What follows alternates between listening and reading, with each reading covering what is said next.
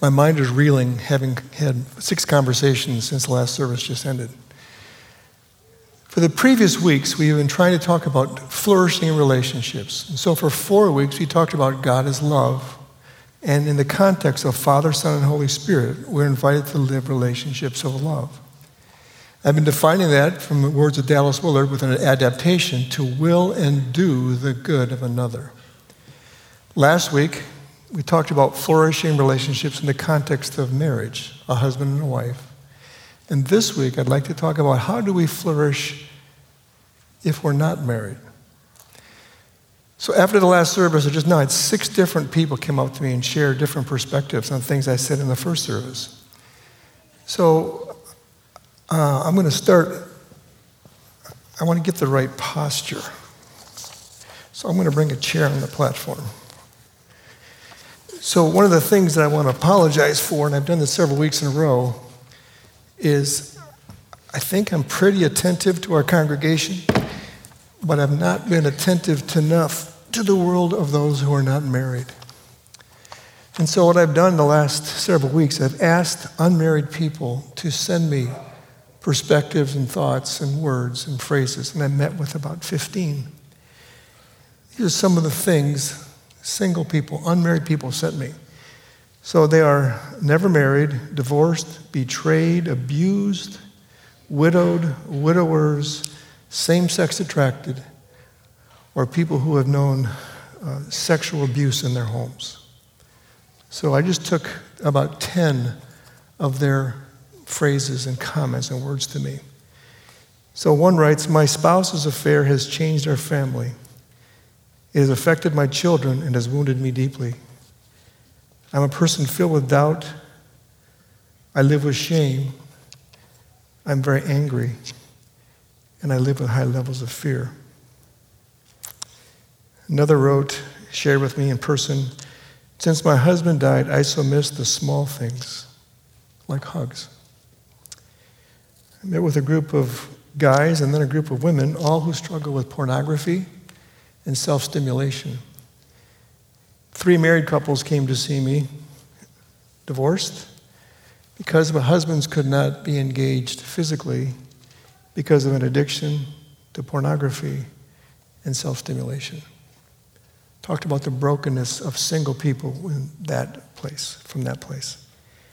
A college age woman, a graduate school woman, struggling in a different state with cultural acceptance because all her friends are hooking up.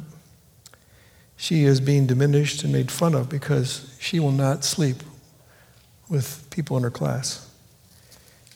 Um, a same sex attracted person wrote me, um, and I just explained that same sex attracted people today, it's so difficult having the right language.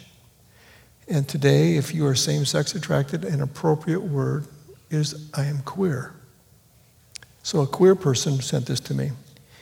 Scripture talks about the body of Christ being valuable to all people, one body, and we need each other.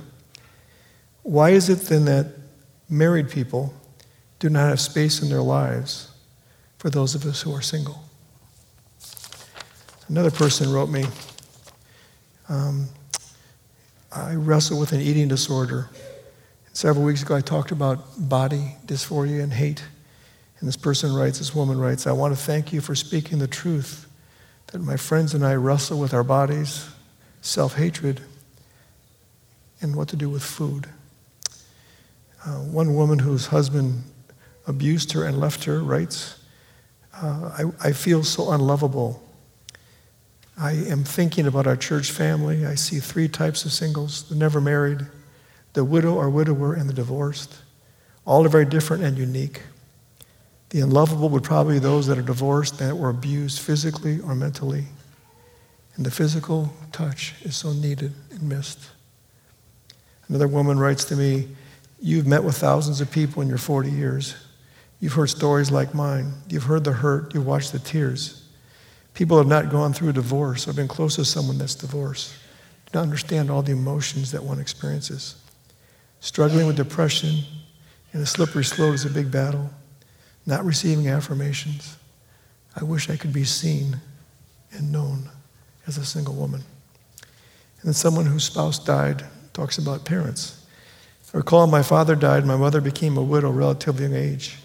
She shared with me that she was rarely included in social activities, and that include couples. At church, she felt alone and ignored. I think she felt she was just taking up space, and people did not want to be her to be around. They were almost 40 years ago. I don't think a lot has changed. Since my spouse has died, people don't know what to do with me. So, how, how do those of us who are not married flourish in relationships? So, let me just give you a couple little stories here, and then I'll, I'll bring the pulpit up. Um, you know how radical the early church was? When Jesus was born, Caesar Augustus was the ruler. This was legislation with Caesar Augustus. If a woman was divorced or her husband died, she is required to get married within two years or the state would tax her or imprison her for mooching from the state. Now comes the body of Christ, the new people of Jesus. If someone left a baby they did not want in the side of the roads, the church, the body of Christ, would take that baby and love that baby. If women who were abused or divorced or ignored to be invited in, widows were cared for and fed and honored. And the church grew crazy fast because single people, unmarried people, were welcomed into the life of the church. So the first slide I'm going to ask Jim to put up is simply this Does the American church know what to do with single people? What do I mean by that? How do people who are not married live out their sexuality? If in a culture where you're supposed to be generally connected on a regular basis with someone, how do you flourish? Well, let's talk about that a bit together, can we? Can I invite you to open your Bibles to 1 Corinthians chapter 7? It's kind of an interesting passage. I read it last week for, for marriage as well. And this time, St. Paul writes about unmarried. Oh, I got to tell you a great story, too, before I forget. Get your Bibles open to 1 Corinthians 7. I'll tell you a story. I'm going to read it to you, actually. It's just a paragraph. So, you know, we, I've been trying to talk with us together about to be, to be a people of love who will the good of the other. And I often use the phrase if we are those kinds of people, we don't try to love, we just do love, naturally, easily, readily. I got this email Uh, on Saturday morning.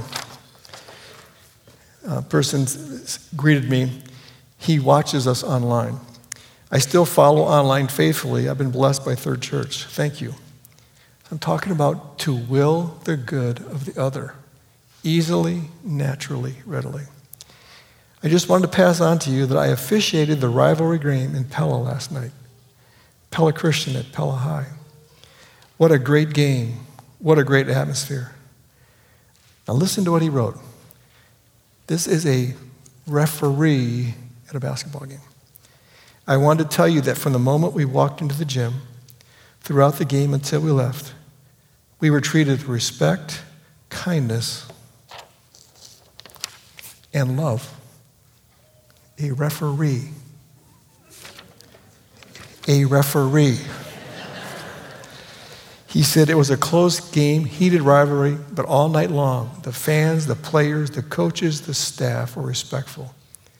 I couldn't help but think that the people in Pella are inclu- increasingly choosing the narrow road and they're willing the good of the other. And he writes, Way to go, people of Pella. That's what we're talking about. Easily, readily. Hmm, okay. So, having made my caveat that I don't know what I'm talking about in single people, Let's look at 1 Corinthians chapter 7. Oh, just a quick historical fact. I'm going to read it through first and then do some teaching to it. Was Jesus ever married? Did Jesus live a fulfilled, rich, beautiful life? Was St. Paul ever married? Yes, he was. His first wife probably died. So the words you're going to read are written by a man who was married and wife died and is now single. Listen to the words of someone who knows what it is to be married and knows what it is to be single. 1 Corinthians chapter 7, beginning at verse 25. Now, about virgins, unmarried women, I have, no, I have no command from the Lord, but I give a judgment as one who by the Lord's mercy is trustworthy. Now, why is he trustworthy? Because he has been married and now he's single. He understands both. Because of the present crisis in the culture, I think it is good for a man to remain as he is. So he says to the men, Are you pledged to a woman? Do not seek to be released. Are you free from such a commitment? If the answer is yes, do not look for a wife. But if you do marry, you have not sinned. And if a virgin, unmarried woman marries, she has not sinned. But those who marry will face many troubles in this life, and I want to spare you this. So, what I mean, brothers and sisters, is that the time is short.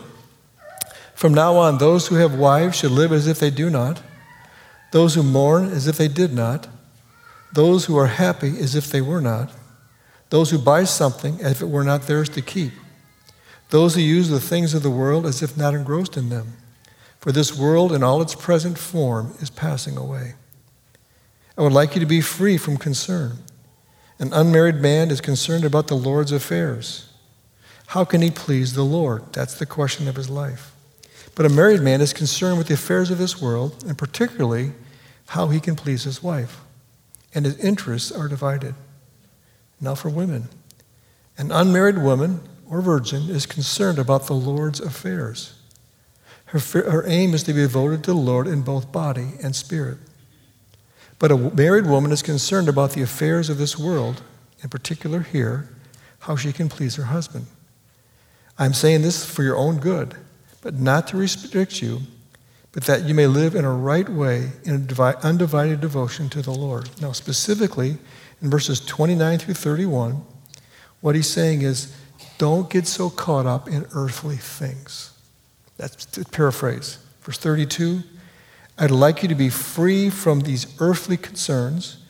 An unmarried man, look at the sentence now, is concerned about the Lord's affairs, how we can please the Lord. And then verse 24, uh, 34, an unmarried woman or virgin is concerned about the Lord's affairs. Her aim is to be devoted to the Lord in both body and spirit.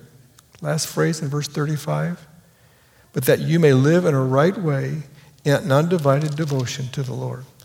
So what's he saying? What is this previously married man and now single man saying? He's saying marriage is good and unmarriage is good. The focus is to live a life of devotion to the Lord. That's what he's inviting them to know. To take you back to the Sermon on the Mount. When Jesus was talking to the Anavim, what did he say?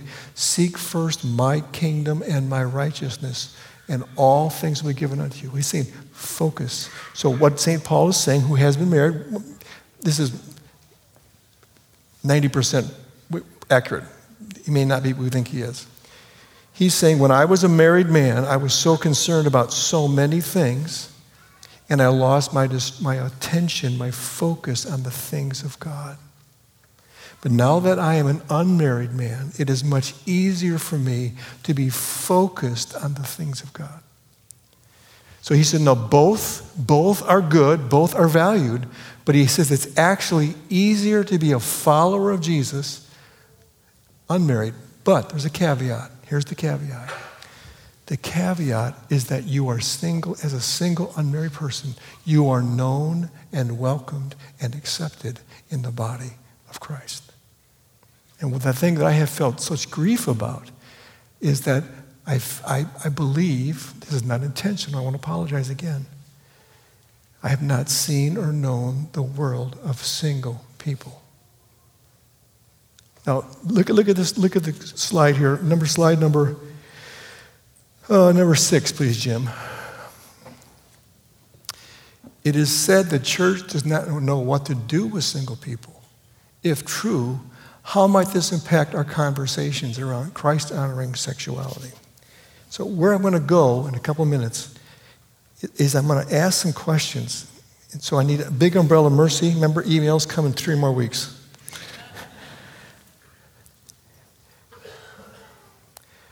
We're living in a culture that is calling us, inviting us, encouraging us, seducing us, pushing us to seek genital connections either by ourselves or with someone else for moments of pleasure and relief. I'm trying to be very careful with the mixed audience here. Am I speaking the truth about where our culture is? It is not uncommon today for a, a couple who's seeking to be married to have 10 to 15 sexual partners each. So, in that light, how is it then, with all this soul ties with so many people, how are we well married? Now, stay with me. So, 43 years of being a pastor.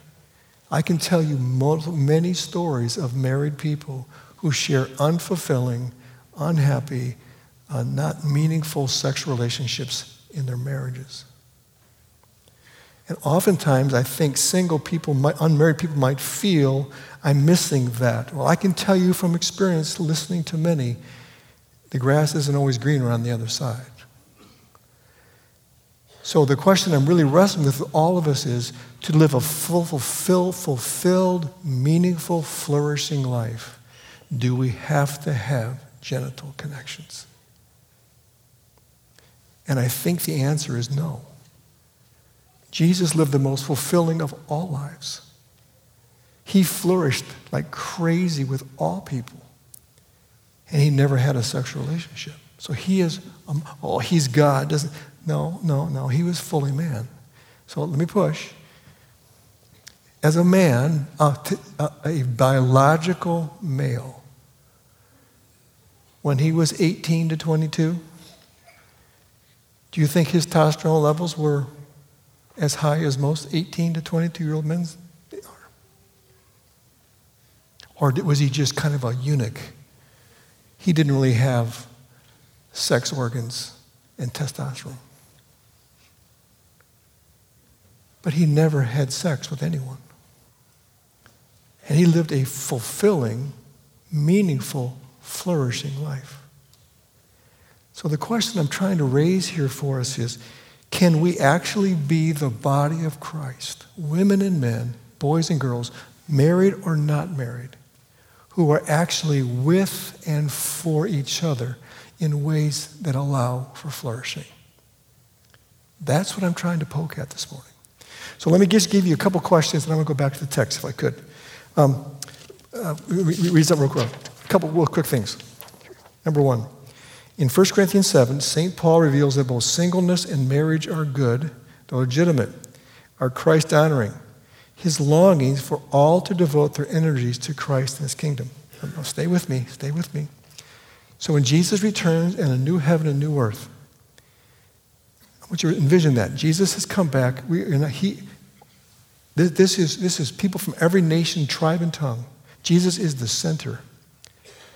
How will you relate to every single person in the new heaven and new earth?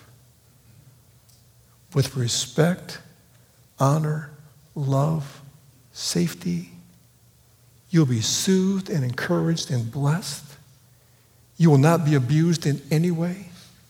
You will not be used sexually. You will not be abused or diminished in any way. You will be connected to every single person as a real, live brother or sister in Jesus. Can you imagine that, what that's going to be like? You will be fulfilled in every relationship when Jesus returns. Do you have that picture? So, what's St. Paul saying now? Practice it now. Practice life giving, flourishing relationships in good, healthy, right ways. So, if I'm an unmarried person, do you see me? Do you invite me? So, I'm going to, this is important because it's going to lead us to next week as well. My queer friends, same sex attracted friends, say what we long for more than anything is to be invited into your family. We want to be in relationship with people. If there is no place for, for people, if there's no place for unmarrieds in our lives, if they're just divorced and widowed and whatever they are, and they're just, if there's no place in the body of Christ, what, what, what does a single person do? How do, how do we live? And then the culture keeps saying, well, it's about genitals, it's about genitals, it's about. So, so okay, okay. I just did a whole bunch of work on, on hookup culture. And, and it's just interesting to read um, the research about what happens when I just, you and I just hook up for encounters and there's no ongoing relationship.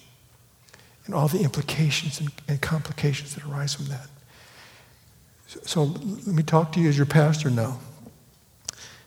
In closed doors in my office for 30 years in this building, in this, this church, you have been sharing your sexual, many of you have shared your sexual situations and, and stories with me.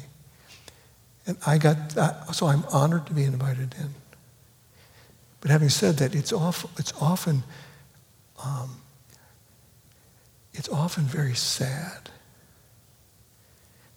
because of the choices we're making out of our own brokenness or pain, because of our shadow sides, because of many factors. We place ourselves in positions where we are wounded and deeply diminished at deeper and deeper levels. And that is not the intention. That's not the goodness of the kingdom of God. So I think what I'm inviting us into is can we can start to think about the body of Christ. Now, let me just hold this one second. Uh, Jim, Mark, page number for Mark 10. Look at Mark 10 here a second. And uh, page number's on the screen. And I want to just talk about this brother and sister thing for just a minute.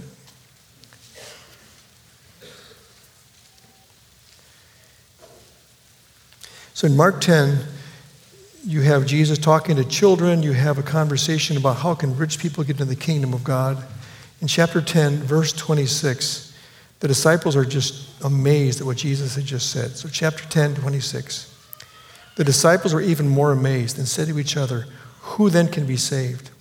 And Jesus looked at his disciples and said, With man this is impossible, but not with God. All things are possible with God. Then Peter spoke up, spoke up. We've left everything to follow you. Now look what Jesus says in verses 29 through 31. Truly I tell you, the old Revised Standard Version, verily, verily, no one who has left home or brothers or sisters or mother or father or children or fields for me in the gospel will fail to receive as hundred times as much in this present age homes, brothers, sisters, mothers, children, and fields. What's he talking about? Could you look up? He's talking about this. People who have said, We will be devoted to Jesus and his kingdom and his life and his reign, they've gained brothers and sisters. They've gained family, beautiful family. That's the intent. See, this is, this is what's so crazy about the first century. If you read the first century documents, it's just nuts. Let me go real fast. Church history. So it's interesting, the, the, the, earliest evangelists for the, for the early church were basically women who were abused, misused, slave, prostitutes. They were single women who were accepted into the body of Christ. And they were affirmed and honored and valued. And these women began to just be spread around the, the Roman Empire. And they began to welcome, just welcome single people. They welcome anybody, everybody. And the church just exploded because all of a sudden, people who were slaves and poor, who were disenfranchised. Remember, if you're a widow for two years, you didn't get a husband, you get fined by the state, they're invited in. All of a sudden, there's this family. The, the, the relationships you're seen, you're welcomed in smaller, these are not huge churches, these are house churches. You're invited, you're, part, you're known, you're seen, you're, you're, and all of a sudden, the 56 one another's, the New Testament start to happen. And all of a sudden, this thing just spread. And there was no distinction between Roman or Greek, slave free, no, men, no, no. Marriage here, single, no, no. St. Paul says, ooh, marriage is good. Singles might even be a little better. Why? Because there's more freedom to we were devoted, devoted to Christ in his kingdom. So what he's saying is marriage can lead to flourishing. And he said singleness Unmarried life can lead to flourishing, but the expectation is that we are the body of Christ. And, that, and that's the, so in, in America, which is based on independence and, and, and hard work, and make, this is so foreign. But this is the invitation. And I've said this to elders and deacon staff about know, sometime in previous months. My experience is, my guess is, in the next five to seven years, this sexual experimentation we are doing as a culture is going to lead to levels of brokenness and pain that are going to be off the charts.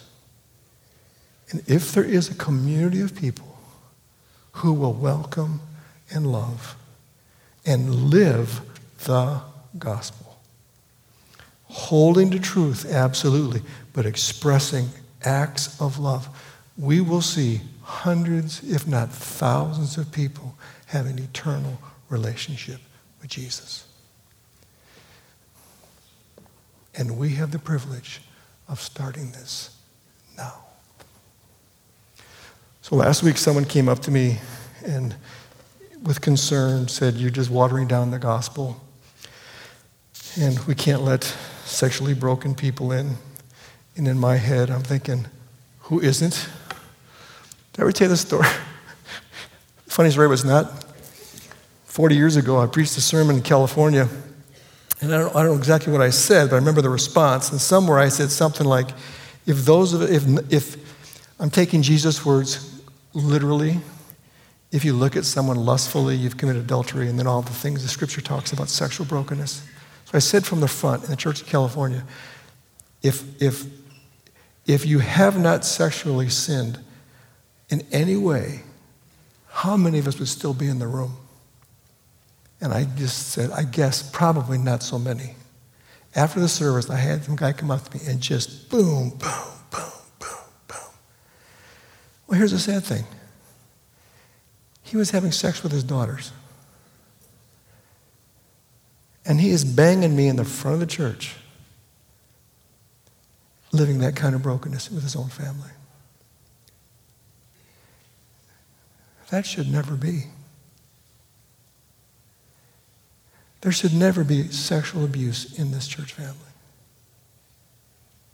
There should never be any kind of abuse here among us. Is that fair? It should not be. We need to be welcoming and kind. Hold the truth, absolutely, don't lose it. But we have to. So isn't it interesting? So, so this, the same guy afterwards, he, I went back, circled back with him. The guy that here that was concerned of getting too soft. And I just said to him, I want you just to think this one through just a little bit with me. I said, well, I want you to think about Jesus in Matthew, Mark, Luke, and John. What was he accused of? He was a friend of sinners. He was hanging out with wine bibbers. He was hanging out with prostitutes. So I said to this man who was unhappy with me, Where must Jesus have been to hang out with prostitutes, wine bibbers, and people on the margins? Well, I don't know. I said to him very kindly, probably not in church. It's interesting, though. Jesus, everybody was crazy about Jesus except whom? The religious elite. How can, how could all these broken people be so drawn to Jesus? Because Jesus is love. Father, Son, Spirit. 1 John 4, remember we read it three weeks ago. 1 John 4, God is love, to will and do the good of the other. Well, let me go into a couple quick things. Um, you follow me okay? Are we, are we hanging in? no wonder I have shirts back there. Holy cow. Um, may 7, 8, 9, please, Jim. So, this is a, a rhetorical question, and I will give you my answer. Is it possible that those who choose chastity and celibacy, celibacy experience greater freedom in Christ honoring relationships? I think the answer can be yes. If let me just use myself. So I'm a, a straight man, 68 years old, and I will use women. I'm a heterosexual male. I think you could ask our female staff, I think you could ask any woman part of this church family. I think, I hope, uh, that they have a freedom in relationship with me because they know I'm not a predator. They know I will not look at them with lust. They know I will not diminish their sexuality. I will not make crude innuendo or comments. And that gives me a freedom in relationships with women that's fantastic. Lane never worries that I'm going to be unfaithful. And there's a freedom because women and I are safe with each other. That should be how we all are. Same sex attracted, heterosexual. There, there should be no. See, I'm, on Sunday nights, I'm leading a class called uh, Something About the Body. What does God say about the body? Listen to this. I want you to think about this in a second. And I never thought about it this deeply. If you read the scriptures clearly, and what St. Paul writes about sexual sin, I never thought about it so much like this. When I'm involved sexually with someone else, when you're involved with someone else other than a husband or wife, you are sinning against your own body. Do you hear what I just said? So if I'm engaged with someone else sexually, I'm not just diminishing my relationship with the Lord God Almighty, but I'm actually diminishing my own person, my own body. That's why St. Paul says, Do you not know that your body is a temple of the Holy Spirit? Would he, paraphrasing, would you be connected with your members? You know I'm talking about? Members? Will you be connected with your members to a prostitute, St. Paul writes? No, no. Because sexual sin is such a deep pain because it's a sin against our own person. And we carry that with us. Now, let me stop a second. This is why we emphasize healing prayer and confession why do we have confession every week? If we confess our sins, He is faithful and just to forgive us and cleanse us, wash us clean. If you've had, if I've had, if we've had multiple sexual partners, the blood of Christ, the light of Christ, the cross of Christ can break the attachments and we can be free. This is why we have so much prayer ministry. I just want to say to a word if you feel shame about sexual pain, there is no condemnation for those who are in Christ Jesus. There is opportunity to be set free. I have permission to tell the story. Last week I told this, this story, and I'm going to give a second story. So last week's story was someone in the first service shared uh, a season of high levels of promiscuity and the pain and the loss this person felt because from Pella, the different persons that were slept with are seen regularly over the last 50 years. 50 years. And so when this person sees those people, this person reported to me shame, condemnation, revulsion, fear, all that. That was last week's story. Email from yesterday. With permission, an affair occurs in the family. Two people this person has an affair.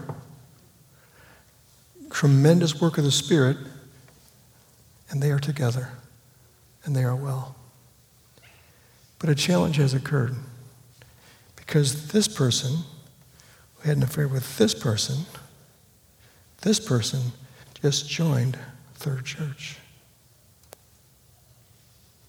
So all of a sudden, all kinds of feelings and emotions begin to rise all kinds of memories, and all kinds of things.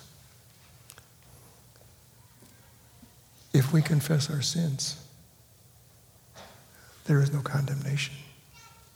It is for freedom that Christ has set us free. Do you see now? One more. This, this intended to be a funny story-ish to lighten it. One of my professors at seminary said once a year you'd have come to church naked Sunday. Remember the story? Because oftentimes in church there's a lot of pomposity. Look what I drive, look what I have. And the professor said to me, You realize how much humility would be in the church if everybody came to church buck naked once?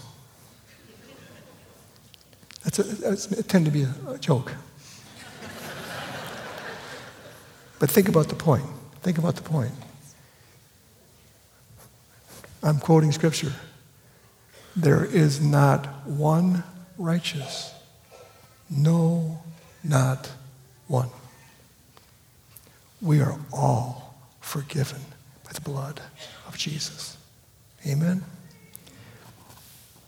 All our sins are washed away. So, is it possible to have a Christ? Absolutely. Next slide, please. Will we reject the notion that denying single people a sex life and or spouse is denying them a fulfilled life? We have to reject the notion, but that requires us to be in relationship. And I'm going to be frank, it is difficult for unmarried people who long to experience physical sexual things to deal with that. I'm not going to sugarcoat it. Women, in your cycle, when you ovulate, what does your body long for? Connection. That's how God made you. That's how babies are formed. That's how we procreate. If I'm an unmarried person, and I have a deep desire as a man or a woman for relationships, for physical sex. How do I do that? What do I do? And I don't have an answer for you, but I think we can be supportive and caring and develop relationships and kindness. And then we need to exercise self control. There are just some things we just must, we must, with support, say no to. The next slide, please We'll reject the myth that true love and intimacy are only found in the person we have sex with. Having listened to couples for 43 years, many couples do not experience love and intimacy in their sexual relationship. That's what's reported to me. Many do, some do, some don't. Many don't. I, if you're married, you know, I'm, I'm, I'm thinking, I'm I think I'm speaking the truth. So then, why do we, what do we do with that?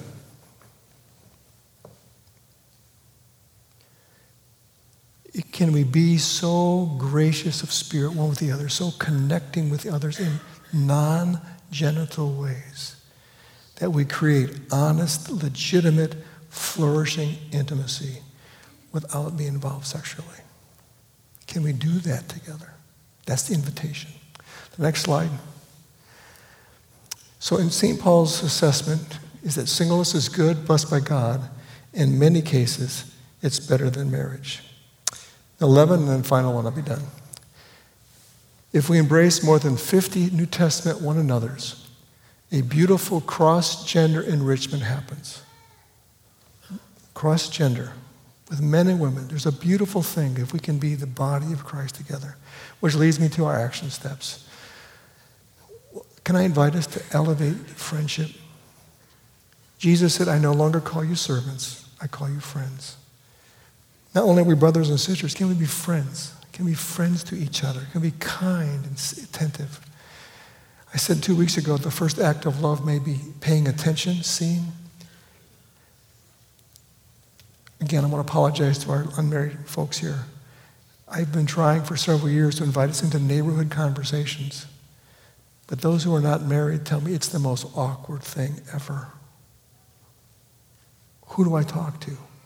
Will anyone talk to me? Even notice? Can we together elevate friendships with each other? I'm not talking 50, just one, two. Can we create relational space in our church family for new brothers and sisters? For people we respect and honor and cherish. We need to celebrate celibacy. We need to celebrate celibacy. Living within the guardrails that God's given us.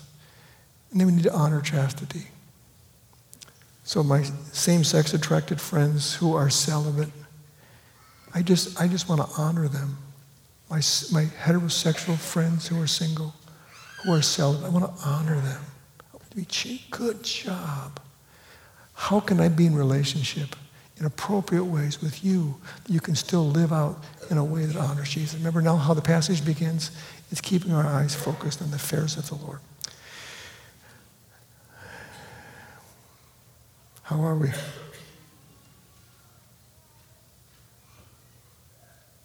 we okay? In the lobby, are we okay?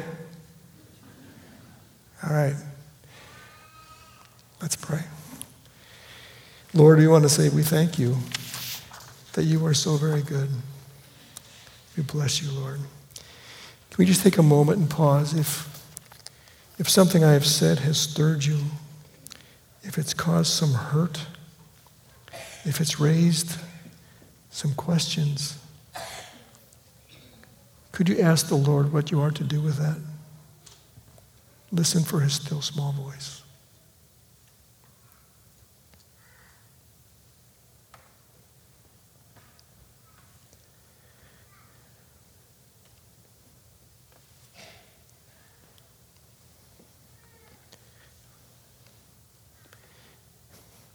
And if something has been spoken that touches your own personal sexuality,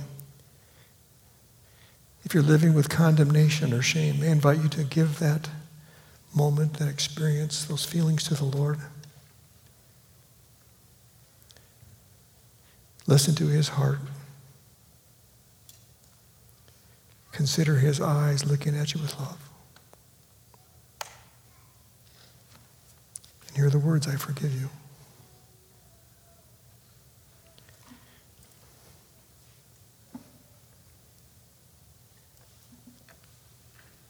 There's a single person, a married person that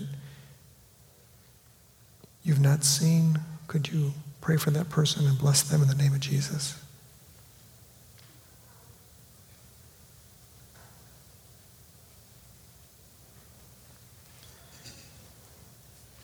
So, Lord, we thank you that you are good. And you invite us to live in your goodness, O oh God. So, as we receive the ministry of prayer,